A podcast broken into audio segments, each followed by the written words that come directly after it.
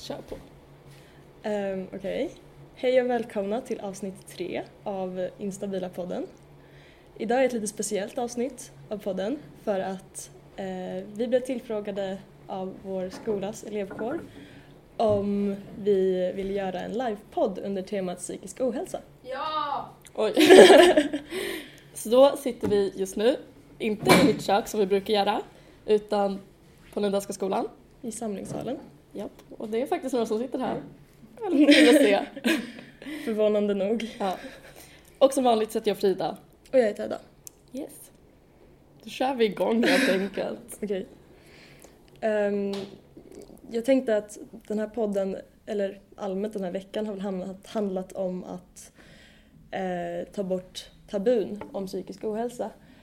Ehm, så jag vet inte, vi vill ju förstås att ni i publiken ska delta om ni vill. Så att om ni vill säga någonting eller lägga till någonting eller berätta något själv eller vad som helst så är det bara att räcka upp handen. Så.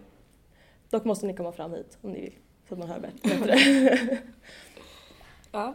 Och vi har då valt lite ämnen att ta upp. Jag vet inte om du vill börja. Men jag känner väl allmänt att ehm, psykisk ohälsa är väl någonting som är väldigt viktigt att prata om. För om man inte pratar om det så blir det tabubelagt och man blir mer rädd för att uttrycka hur man mår.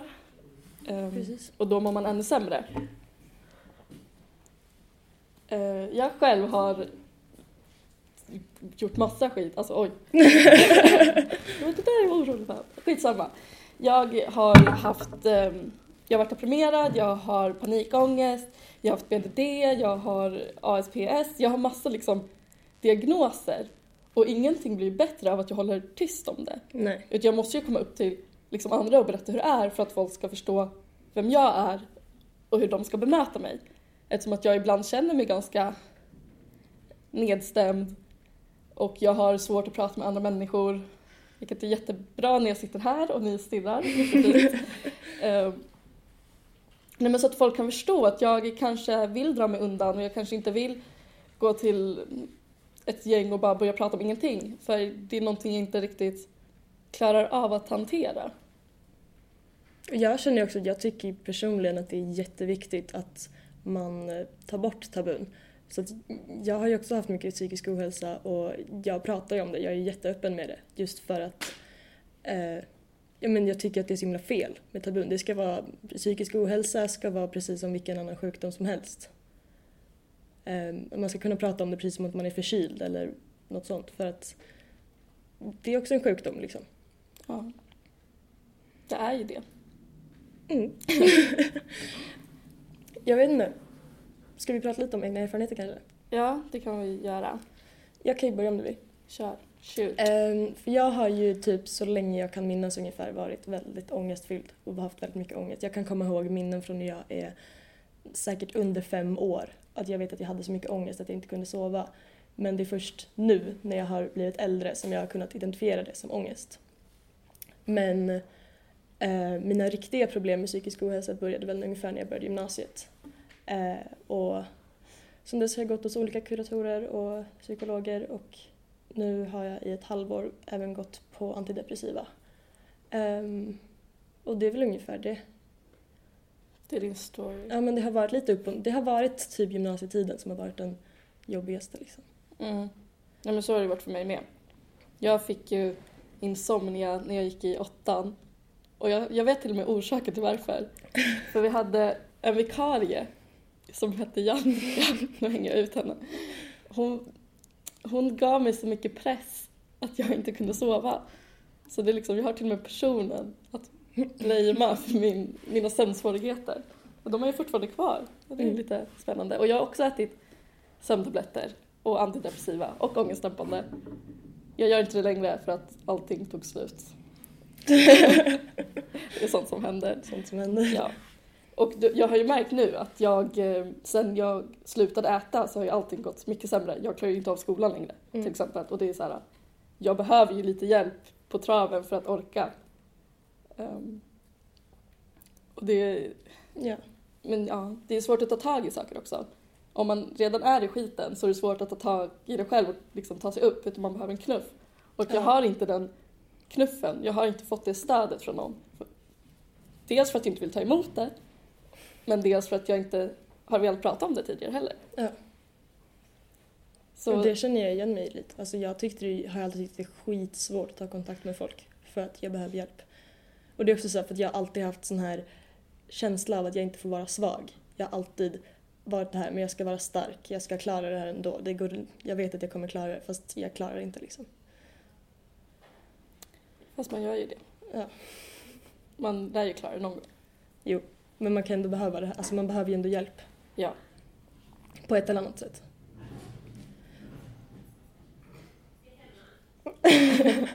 Ja. Men sen också så med psykisk ohälsa, det är ju så mycket, mycket vanligare än vad man tror. ja, det är ju det. Jag har inga siffror. Nej, Inte jag heller, men jag har otroligt många i min närhet som på ett eller annat sätt har påverkats av psykisk ohälsa. Ja. Och om man är lite på sociala medier så ser man ganska lätt på Twitter till Ja. exempel att det är så många som mår dåligt. Ja. Och det är väl ganska bra att man har sociala medier där man kan skriva av sig. Ehm, om man inte vill prata liksom, inför folk så kan man i alla fall berätta det för någon på något sätt. Där kan man ju vara anonym också. Mm. Det finns ju jättemånga konton, i alla fall på Twitter, där folk skriver om hur de mår utan att berätta vilka det är. Och jag tror att för dem så hjälper det nog väldigt mycket. Jag Mm. vet ju inte för jag har inte frågat, men jag antar det för att allting blir så mycket bättre när man pratar om det. Mm. Men det är samma sak, jag hänger en del på Tumblr, det vet jag att du inte gör. Men jag är lite, lite Tumblr-nörd ibland. Och det är samma sak, det är jättemånga som är otroligt öppna där men inte berättar någonting om vem de är egentligen. Nej. För mig är Tumblr bara kattungar och nakna killar. men hur får man se det? Om det är någon som vill ha lust att tillägga någonting eller vad som helst, berätta sina egna erfarenheter. Får man ställa en fråga? Ja. Ja, Måste jag gå fram alltså? du Om behöver jag inte säger så kan ni säga mycket. Ja, säg bara. Nej, men jag tänkte bara, vem tyck, alltså, eller vems ansvar tänker ni, eller tycker ni att det är arbetsmusik så? Alltså någon måste ju, för det är som ni säger, att många sitter ju med det inom sig och Mm. vill inte prata. Alltså tänker ni att, men som förälder eller ska skolan eller alltså vem ska liksom få ut ur den? Alltså, för det är jättesvårt själv och jag tänker, alltså tycker att det borde vara något alltså, obligatoriskt i skolan att, ja men en ja, skolsköterska eller någonting pratar alltså för att få fram det på något sätt? Eller? Det är ganska konstigt om man gör hälsokontroll ju. Det gör man ju massa år under sin uppväxt. Man gör ingenting Nej. Jag tycker man borde prata mycket mer om psykisk ohälsa i skolan. Det tycker jag absolut, alltså redan från när man är liten. Alltså skillnaden är, för jag tror att du tänkte att man ska ha typ hälsoundersökningar och sen börja prata om det också i de där hälsoundersökningarna. Men grejen är att det är väldigt svårt att tvinga fram någon och berätta hur de mår. Jag gick hos BUP i ett år och de första gångerna jag var där, jag sa inte ett enda ljud. Alltså jag var tyst hela tiden. Det var hon som svar, pratade och jag bara nickade och skakade på huvudet liksom. Så det är väldigt svårt att tvinga fram någon och liksom känna, eller berätta hur den känner. Så då tror jag att det är mycket viktigare att prata om det bara allmänt. Att typ, egentligen borde inte psykologi vara någonting som man läser endast gymnasiet och som bara vissa läser, eller vissa, de som väljer att läsa ska läsa. Utan jag tycker att man ska prata om, man behöver inte prata om allting inom psykologin, men i alla fall psykisk ohälsa redan i högstadiet, kanske till och med mellanstadiet, för att göra det mindre tabubelagt så att det känns mer okej att må dåligt. Mm. För jag kommer ihåg när jag började må dåligt, då var det så här. Varför mår, ingen, alltså varför mår jag så här när alla andra verkar må bra? Då vågar ju inte jag må dåligt för då tror jag att det är något fel på mig. Vilket det inte är. Alltså, Nej, för jag tänker att ramlar man på skolan och lilla armen så är det rätt naturligt att jag ska gå till skolsköterskan för att hon ska hjälpa mig. Alltså att det fanns någon som man bara, mår jag dåligt så går jag till den här. Det, kan, det funkar ju inte riktigt på samma sätt men jag tänker om jag hade någon. Kuratorer. Ja, jo. men- jag har också en fråga till er. Nu är ju inte ni forskare. Men jag tänker ändå det är ganska vanligt med psykisk ohälsa nu och det är vanligare nu än för typ så här 20-30 år sedan. Då. Tror ni att det faktiskt är vanligare eller är det bara att folk pratar om det? Vad tror ni är, vad tror ni personligen? Liksom? Jag tror både och faktiskt. Det tror jag Eh, också. Dels så skulle jag säga helt ärligt att det är ju svårt för mig att säga i och för sig för jag vet ju kanske inte hur det var att leva för, alltså vara ung för 20-30 år sedan. Men vi har ju typ så här sociala medier och sånt på ett annat sätt och det påverkar ju både positivt och negativt. Och jag tror att man får, man känner mycket mer krav och press av sociala medier. Både på hur man ska se ut och hur man ska vara, hur man ska bete sig. Allt sånt. Och det tror jag skapar psykisk ohälsa. Ehm, och så att jag tror på ett sätt att man har mer, eller alltså det är vanligare liksom att, att unga drabbas nu än vad det var förut. Liksom. Men jag tror också att sociala medier kan ha gjort så att det visas mer. Ja. Att förut, jag tror att folk mådde dåligt för 20-30 år Jo, sedan jo, också, såklart. men bara det att det inte kom upp till ytan på samma sätt. För att det inte visades. Det var ingen som skrev om det liksom. Precis. Men eh, det är nog både och. Jag, jag vet inte. Jag, jag vet, jag, ja. Nej, jag undrar bara vad ni trodde liksom. Ja, men jag menar det är inte som att man spelas in på mentalsjukhus längre som man gjorde Nej, förut. nej, det är ju typ det. Eller när kvinnor fick hysteri. Ja men det är sånt där under 30-talet. Då fanns det en, en, en, en, diagnos som hette hysteri. Som man satte på kvinnor som typ, Var sexuellt aktiva. ja men typ. Eller som var bestämmande eller ja. Okej. Jag menar sånt finns ju inte längre. Det är bara så här. Nej. För då skulle typ alla vara där. Ja. ja, ska vi byta ämne? Mm. Jag tänkte på en sak.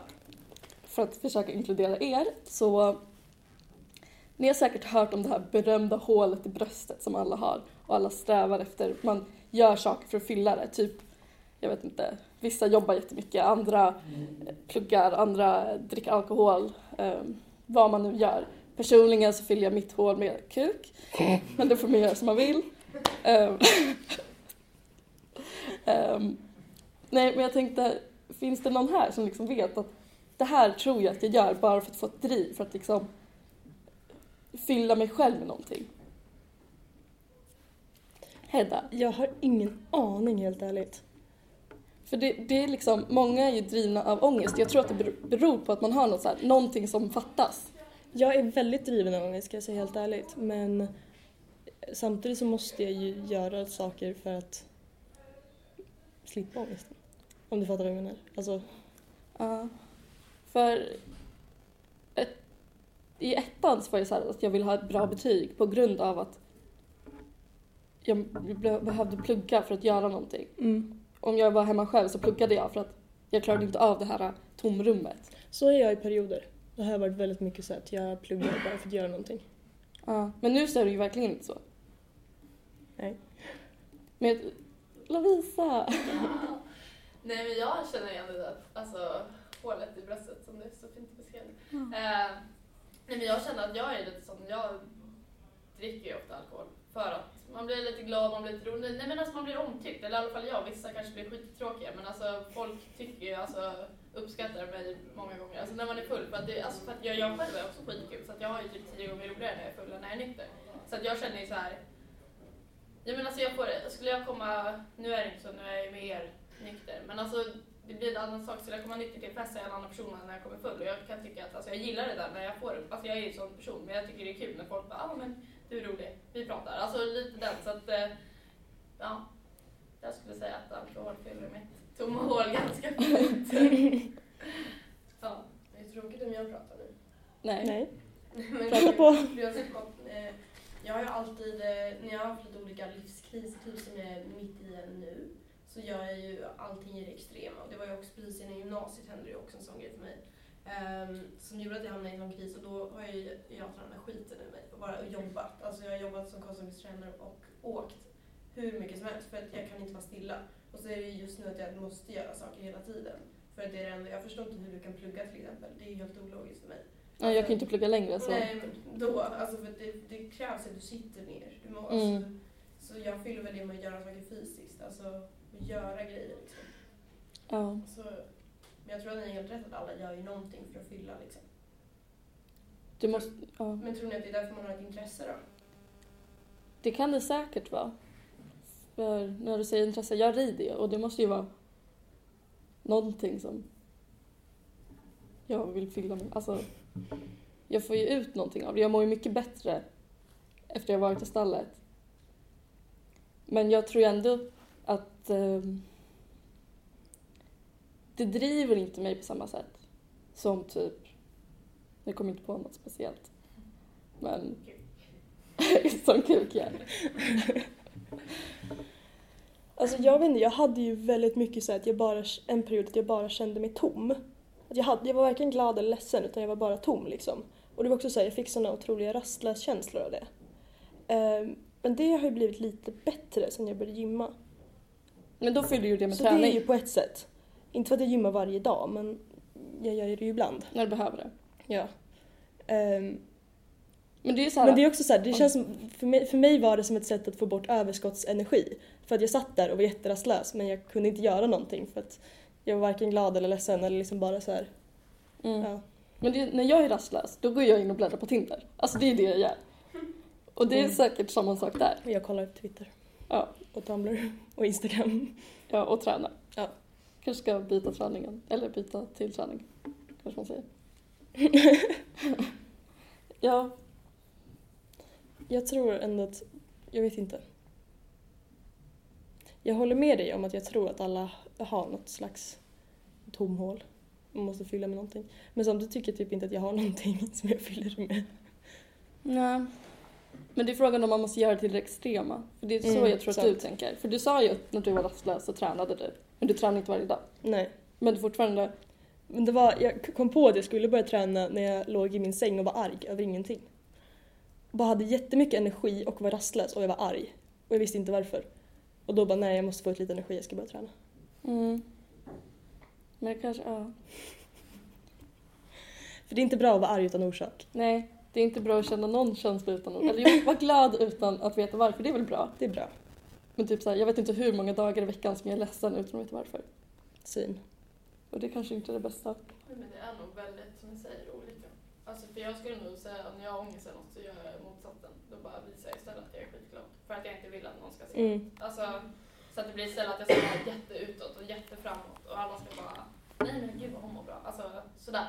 Mot att andra kanske bara nej jag stänger in mig, jag vill inte att någon ska, alltså inte för att man vill visa att man mår dåligt men för att man inte, alltså jag blir bara motsatsen för jag bara känner att nej, alltså jag, jag vill inte visa att jag att man är svag typ. Alltså, Mm. Men det så har jag Det också. där man är så stark, man ska vara så alltså, bra. Så att det blir att, för att det blir att jag mår inte dåligt. Alltså det är inte så att när jag är framåt glad att jag känner så här, det här gör jag för att jag mår dåligt. Men att tänka efter så är det just de perioderna när jag är, så är det då man kanske är lite ner eller alltså, att man är lite deppig eller sådär. Så att det är nog väldigt olika. Därför är det jättesvårt. Det är, ingen kan ju se, man kan ju inte se på någon riktigt när de mår dåligt. Alltså, för att alla reagerar så himla olika. Alltså, ja. Jag tror det är väldigt vanligt att man döljer det. Mm. Just för det här att det är tabubelagt. För så har jag varit väldigt mycket. Jag har ju alltid varit så här att jag är så himla glad när jag är i skolan, att allting är så himla bra. Och sen så när jag kommer hem på kvällen så bara... Boom. Mm. Mig ser man ju my väl. God, Du är glad i skolan. Nej men jag... men ändå så här, jag döljer det på en annan nivå, att man verkligen försöker. Ja. Nej men jag är ju tvärtom. När jag mår dåligt då ser man det på mig. Ja. Alltså det är som att jag kommer in och bara drar ner stämningen.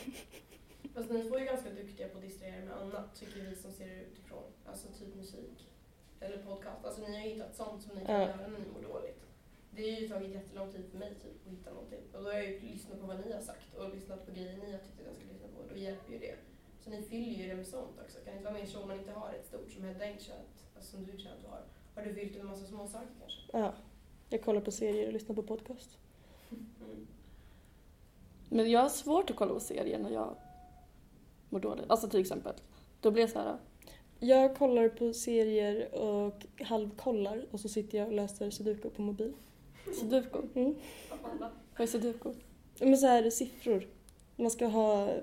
Där det är rader och sen så rutor och så ska man fylla så här nio, nio gånger nio. Men har, du aldrig, har du aldrig läst sudoku på riktigt Frida? Jag blir arg. Oj, förlåt. Nej, men jag tänkte bara vissa kan ligga i sängen en hel dag och kolla på serier. Jag kan inte göra det. Jag är jätteavundsjuk på folk som kan ligga i sängen och stirra. Fan, Har du aldrig läst sudoku? Man lär sig något nytt. Ja. Ja, nej, men jag är väldigt avundsjuk på folk som kan lägga i sängen en hel dag och kolla på serier eller läsa en bok eller vad fan de gör. Jag kan inte göra det. Nej det kan inte jag. Jag får, jag blir liksom, det känns som att jag inte gjort någonting av dagen och då mår jag dåligt av det. Ja men så är jag med. Jag, jag klarar ju inte av att sova till längre än 11 för att då känns det som att hela dagen är bortslösad. Och då mår jag jättedåligt. Det är därför man ska ha hund. Helt Jag ärligt. ska skaffa hund. Ja. Det är mitt tips. Ni som mår dåligt, köp en hund. Då måste man gå ut. Nej men faktiskt, han, alltså de... när man inte lyckas ta sig till skolan, då tar man sig i alla fall ut för att hunden måste kissa. Det är liksom det är så det är. Det gör ju inte jag. När jag inte tar mig till skolan då ligger jag i sängen. Och då mår du bara sämre. Ja. ja. Det är en ond spiral. Japp. Mer hundar till folket. Okej, jag ska skaffa någon. Jag kan gå ut med grannens hund. Låna. Ja. Jag det. Jag lånar ju bokstavligen hundar. Jag gör ju det av jag känner. Jag lånar en hund och tar och går. Det går. Men det, det är mysigt. Du får ta ut Bernhard om du vill. Mm. Bara det att jag måste ta mig till dig också. Ja. Jag kan komma och lämna honom. Ska jag åka hem och sova? Ska du gå till mig? Ja. Ja, det är en bra vad idé. smart. Vi ska börja köra på det. Han behöver lite lång promenad. Ja. Ska vi ta upp något nytt? Ja. Um, vad var det jag tänkte på? Jag tänkte att Vet jag inte. eh, vi kan prata om självbild, självkänsla. Självbild, själv, självkänsla. Vad, Ja. Du får köra. Ehm, det är ett ganska svårt ämne tycker jag, men det är... För jag har ju verkligen... Jag växlar så mycket i mitt självförtroende och min självkänsla. För jag har vissa dagar där jag bokstavligt känner mig som queen of the world. Och att jag är bara bäst och snyggast och det finns ingen som går upp mot mig. Och sen så har jag dagar där jag känner mig som en fisk ungefär. Nej men bara så, här, så är långt nere på botten och bara så här, det- Det är ingenting som är bra och att allt bara går åt helvete och ja, du fattar. Jag fattar.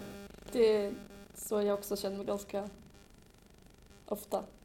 Fast jag, det går ganska mycket hand i hand, typ så här, att man klarar av, alltså bra självförtroende och bra självkänsla för mig, det går Mm. ganska mycket hand i hand. Eh, och så här, självbild. Om jag ser mig själv som ful, då tror jag att jag inte kan göra någonting heller. Då är så här, nej men då kan inte jag plugga. Det är verkligen så. Eh, för många så är det ju nog inte så, för det, jag drar till väldigt extrema. Mm. Eh, Men vissa dagar så kan inte jag lämna min lägenhet för att jag känner mig ful. Mm. Och jag, jag har ju haft väldigt mycket problem med det här. Det har jag haft ända sedan jag var liten. Och det är liksom... Jag har väldigt svårt att jobba på det också. Jag kan inte ta emot en komplimang. Jag liksom slår iväg den på en gång. Mm. Ehm, och jag kan inte ställa mig i spegeln och bara “jag är snygg”. Alltså det går inte. Nej. Och det är de tipsen jag har fått. Det är verkligen så här. De bara, "Ja, men ställ dig i spegeln och säg tre bra saker om dig själv. Man bara, ehm, ja, jag, jag har långa naglar idag. Det är bra. Så, Skriva en lista istället Frida. För det är, man, du kan, alltså, jag vet inte vem som lyckas i spegeln. Det är verkligen det löjligaste Men alltså någonsin. lista, förlåt men det ska inte funka på mig Ja, heller. men det, nej, det funkar skitbra om du väl börjar. Jag prova. Nej alltså jag känner som Frida, jag skulle bara... Eh, Men okej, typ såhär ett, du har snygga ögonbryn idag. Det räcker väl? Sen så imorgon har du något annat som är snyggt så får du sluta en lista. fast ja, det, blir, det är ändå samma sak. Du ska ju fortfarande säga, Jag du, ska- du det. men du ska ju fortfarande säga någonting positivt om dig själv och det är där jag inte, det är den barriären jag Ja, för inte jag kommer över. För jag, bara, Mina ögonbryn ser helt okej ut idag. Alltså jag skulle inte kunna bara... Men börja på en låg nivå då. Alltså börja med... Jag tog mig till skolan idag. Jag eh, var ute med hunden idag. men det, är- det är ju också ett problem. Men det problemet finns ju för att jag tycker att jag är ful. Det är där det grundar sig. Mm. Och det är det som blir så svårt. Grejen, för mig har det alltid varit typ motsatsen. Alltså inte att jag alltid tyckte att jag var snygg, men jag har alltid haft bra självförtroende. Ända sedan jag var liten. Eh, har jag alltid haft väldigt bra självförtroende.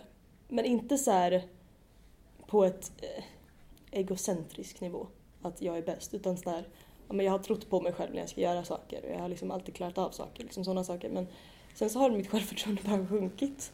Och jag vet aldrig riktigt varför. Men Ja, det tror jag har väldigt mycket att göra med pressen i skolan faktiskt. Jo.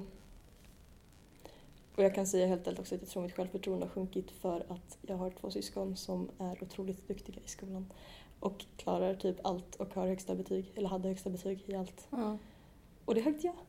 Nej, jag jämför med... Det är jämförande. Ja. Alltså, Det drar väl ner ganska mycket. Att man inte kan se det bra i sig själv för att man jämför hela tiden med någon som är tio gånger bättre. Ja Mm. men precis. Alltså, Och jag menar, det, det är ju så himla lätt att jämföra sig med syskon. Mm. Ehm, och det har jag ju alltid gjort. Eller nej, jag har framförallt gjort det sen jag kom upp i tonåren. För innan så var det, för att mina syskon är väldigt mycket äldre än mig. Och då var liksom inte relevant att jämföra sig. För man, jag var så liten och de var så stora. Men sen har jag ändå kommit upp i tonåren och hamnat på deras nivå ungefär. Och då har jag bara känt mig dålig. Mm. För att jag vet att jag har mycket sämre betyg än mina syskon. Och ja. Samtidigt så sitter man så här, ja men visst min syster är nio år äldre än mig. Det är inte så konstigt att det har gått bättre i livet för henne. Eller alltså att hon har kommit längre i livet än mig. Och att hon typ redan har en karriär medan jag sitter på gymnasiet fortfarande.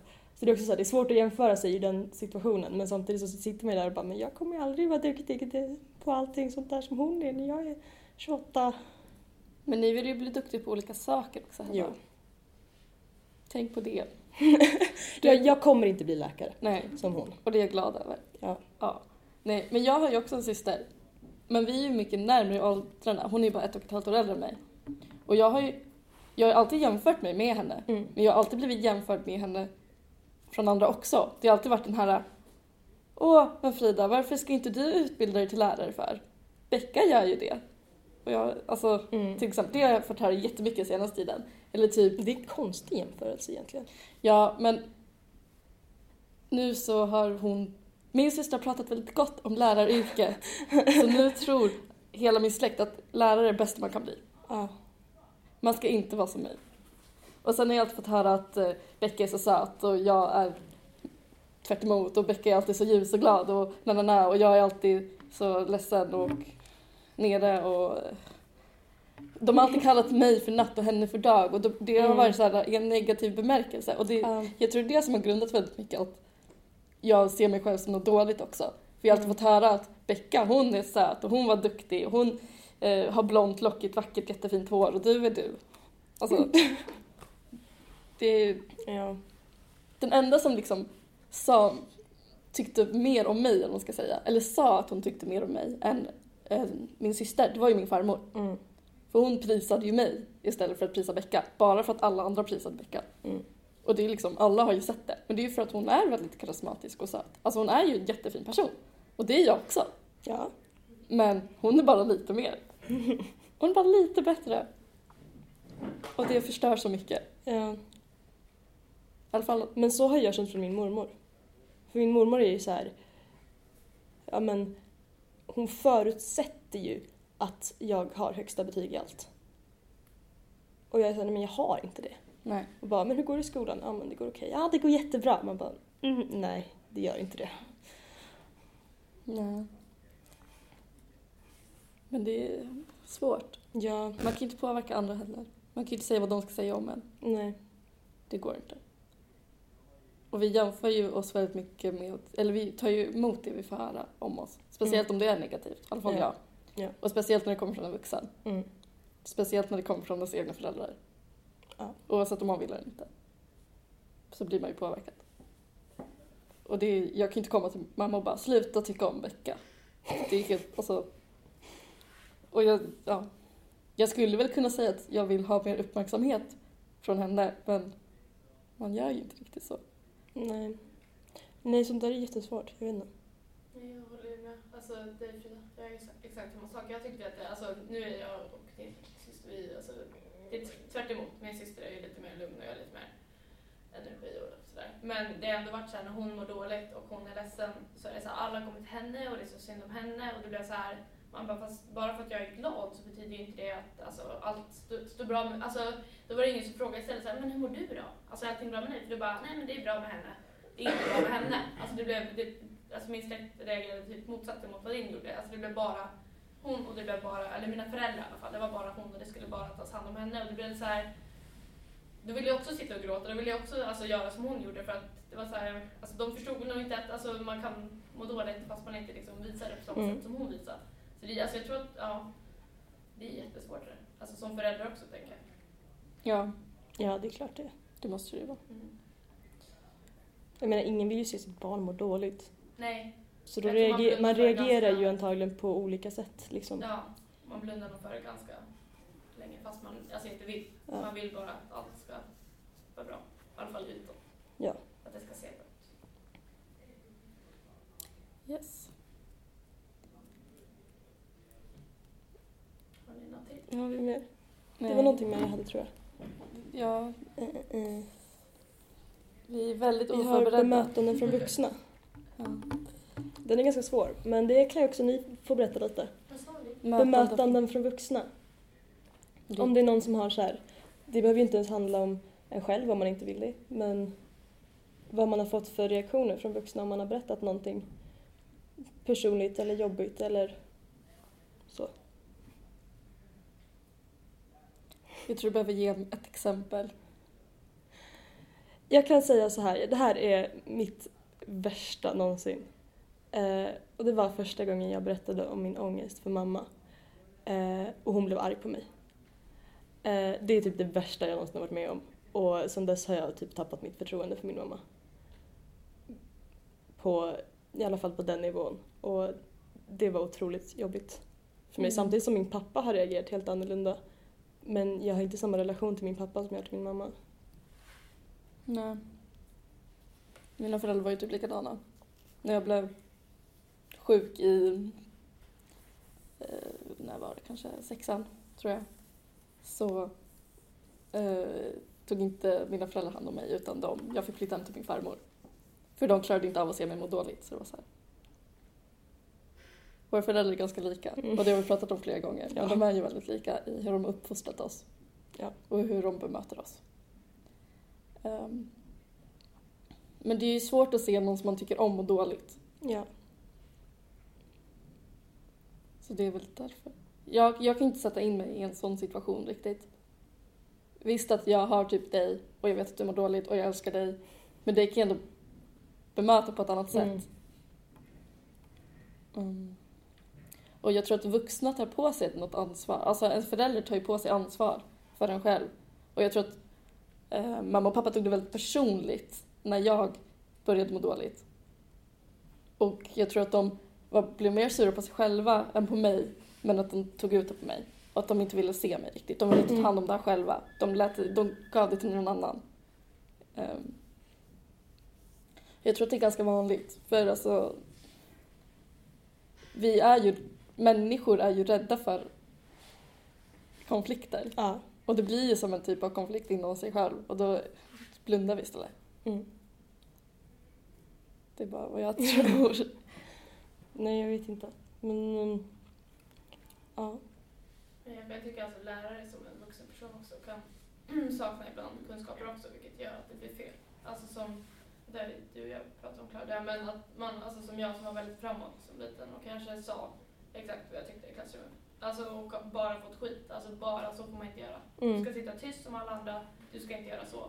Alltså istället för att okej den här tjejen reagerar på det här sättet, kanske säga att du kan inte säga exakt vad du tycker just då. Alltså det blev istället att de dämpar mig, men var inte så här, var inte så framåt. Samtidigt som att jag kan tycka att det kan vara en jättebra egenskap i många lägen. Alltså Mm. det blev att de, de, alltså, så kände jag, det har säkert förändrats, men att de inte riktigt har kunskap om att men det kanske är någon sväng av ADHD, det kanske är någonting i som gör att man är så här istället för att bara nej men så där ska man inte vara utan du ska sitta som alla andra gör här. Alltså att ja, men många inte riktigt har kunskapen om att alla människor är olika och det vill någon sitta och bara för sig själv och rita, men låt den göra det. Den kanske mår bra av det. Alltså istället för att du ska göra så här. Alltså för det, jag tycker att den uppfostran, alltså jag tycker, jag tycker det var tråkigt alltså när jag var liten att det skulle behöva vara så.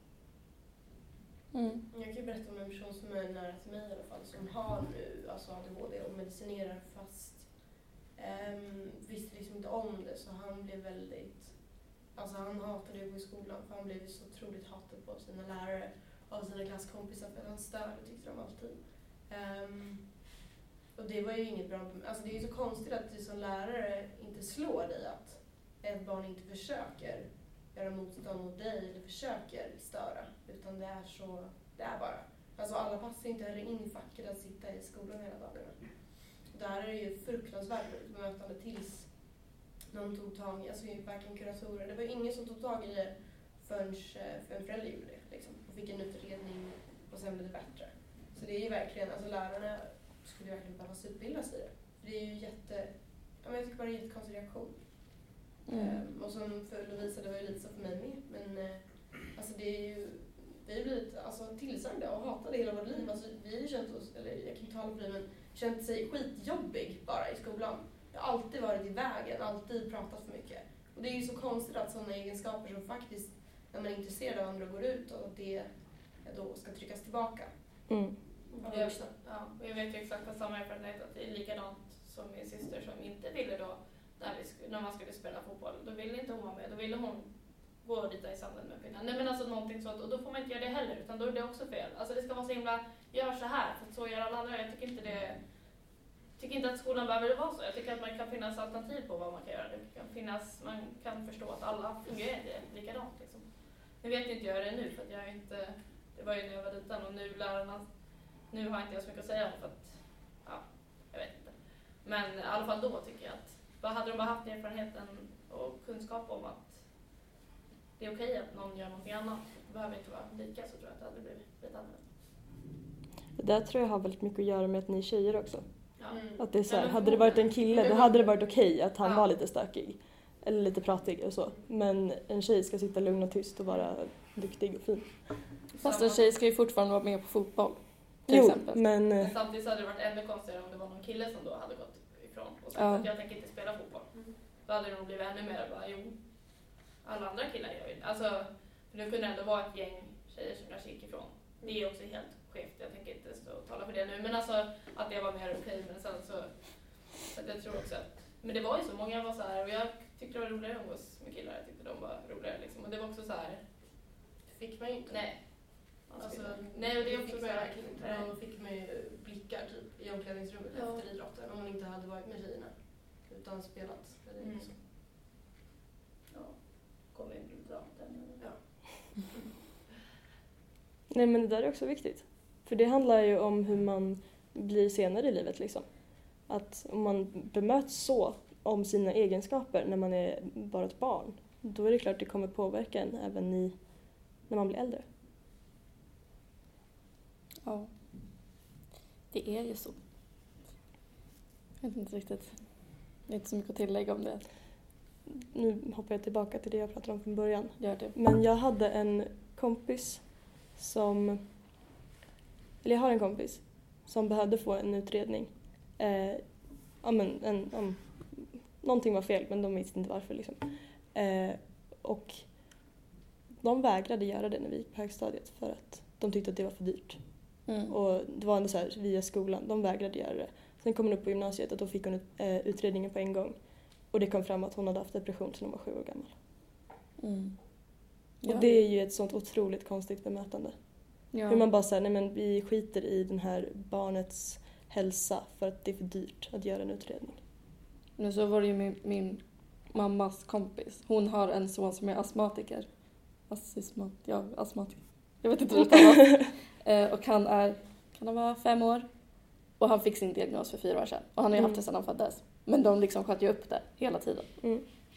Och det, är ju liksom, det hade ju underlättat så mycket för hela den familjen om de bara fick reda på vad det var som var fel så att de kunde hjälpa till med de problemen som han har. Mm. Vad, är det för något? Ehm, typ Asperger. Ah, okej. Ehm, han, han riktar in sig väldigt mycket på olika saker. Han har svårt att se signaler. Ehm, han är väldigt instängd av sig. De, han har en sandlåda. Han älskar sand. Hans favoritgrej i hela världen är sand. Så han har en sandlåda på sitt rum. Och där kan han sitta timmar ut och timmar in om man inte lyfter iväg honom. Men det är väl ganska typiskt så här, om en Asperger eller ADHD eller sånt Ja. där, att man snör in på någonting. Mm. Ja, det tror jag. Jag är inte så... Sen kan man ju ha grad av det, men att man, ja, man gillar någonting. till det extrema. Ja. Det, ja, det tror jag. Jag vet inte. Jag har inte så bra koll på det. Nej, inte jag heller. Jag är ganska dålig på sånt där faktiskt. Jag med. Dock tycker jag att det är väldigt intressant. Mm. Jag hade ju inte stor koll på det förrän vi fick reda på att min mammas kompis son har det. Då. Mm. Och då har jag ju blivit lite mer, eller i alla fall på hur han beter sig. För jag har ju fått lära mig varje gång vi åker dit så är det lite saker som man måste hålla koll på. Man kan ju inte bara gå fram till honom och säga hej. Då blir han typ Mm. jätteförvånad och bara, vad vill, vad vill den här personen? Ehm, så det, ju, det finns ju vissa saker som man måste tänka på. Och om de inte hade vetat om det, att han hade den här diagnosen, så hade de ju inte kunnat säga till andra hur de ska Nej. bemöta honom. Och då hade ju, alltså, det hade blivit mycket större problem. Nu kan han gå på dagis. Det, hade han, det kunde han inte tidigare. Nej. för att han fick inte någon hjälp. Men det är ju samma sak med barn som har autism. Det var autism jag letade efter. Vad Det är fan, så att autism. jag satt, vad snackar jag om? Det är synfel väl? Är det inte? Någon som vet? Jag har ingen aning. Astma. Astma. Okej, autism. Autism. Ja. Varför? Fan. Men, men pratar han? Eh, pratar dåligt. Okej. Han För säger många, typ sand. Många autistiska barn pratar ju inte alls. Nej, men han, han, Fast det är en ganska grov. han kan prata. Han kan inte föra en konversation, men han är fem år. men Jag vet inte om fem år kan göra det. Men han, Jo. han säger när han är hungrig. Typ.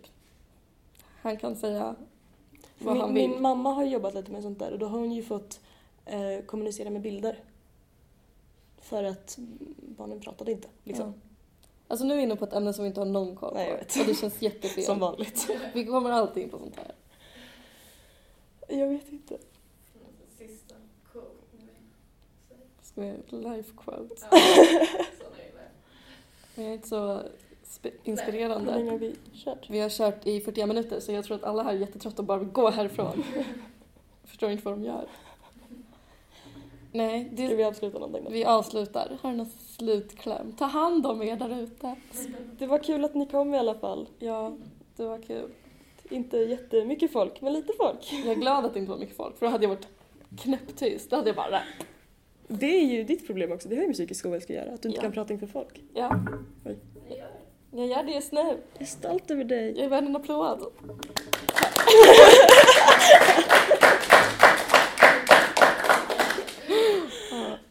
Men tack för att ni kom och tack till alla som kommer lyssna, eller lyssnar. Ja, Ja, tack så mycket. det var allt för idag. Hejdå! Jag fixar Det